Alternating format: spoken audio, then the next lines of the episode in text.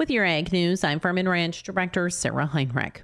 The U S D A World Agriculture Supply and Demand Estimates for twenty twenty-two twenty twenty-three U S corn calls for lower exports and larger ending stocks. Exports are reduced seventy-five million bushels to reflect the poor pace of sales and shipments this year, despite relatively competitive U S prices. With no other changes from February, ending stocks rose by seventy-five million bushels. The season average corn price dropped a dime to six dollars and sixty cents a bushel. Soybean supply and use changes for twenty twenty-two twenty twenty-three include higher exports, lower crush, and reduced ending stocks compared with February. Exports are up by twenty-five million to two point zero two billion bushels based on higher than expected shipments through February.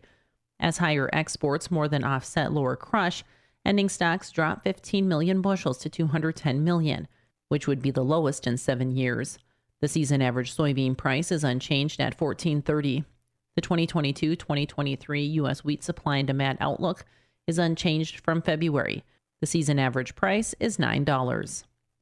And we'll be back with more Ag News right after this. Make sure you're getting the most out of every load. Check out Horn Plastic Super Slide Liners for dump trucks and trailers. Celebrating their fortieth anniversary and to mark the occasion, they're offering special deals now through March thirty-first. Sign up for a chance to win a free install. You pay for the material and they'll cover the labor. One lucky winner per location will be drawn on April third. Horn Plastic Super Slide Liners, the solution for more efficient hauling. Visit Horn Plastics dot com and don't miss out on these great savings. U S D A Chief Economist Seth Meyer talks about the fact that U S D A has made no changes to its forecasts for Brazilian corn and soybean production.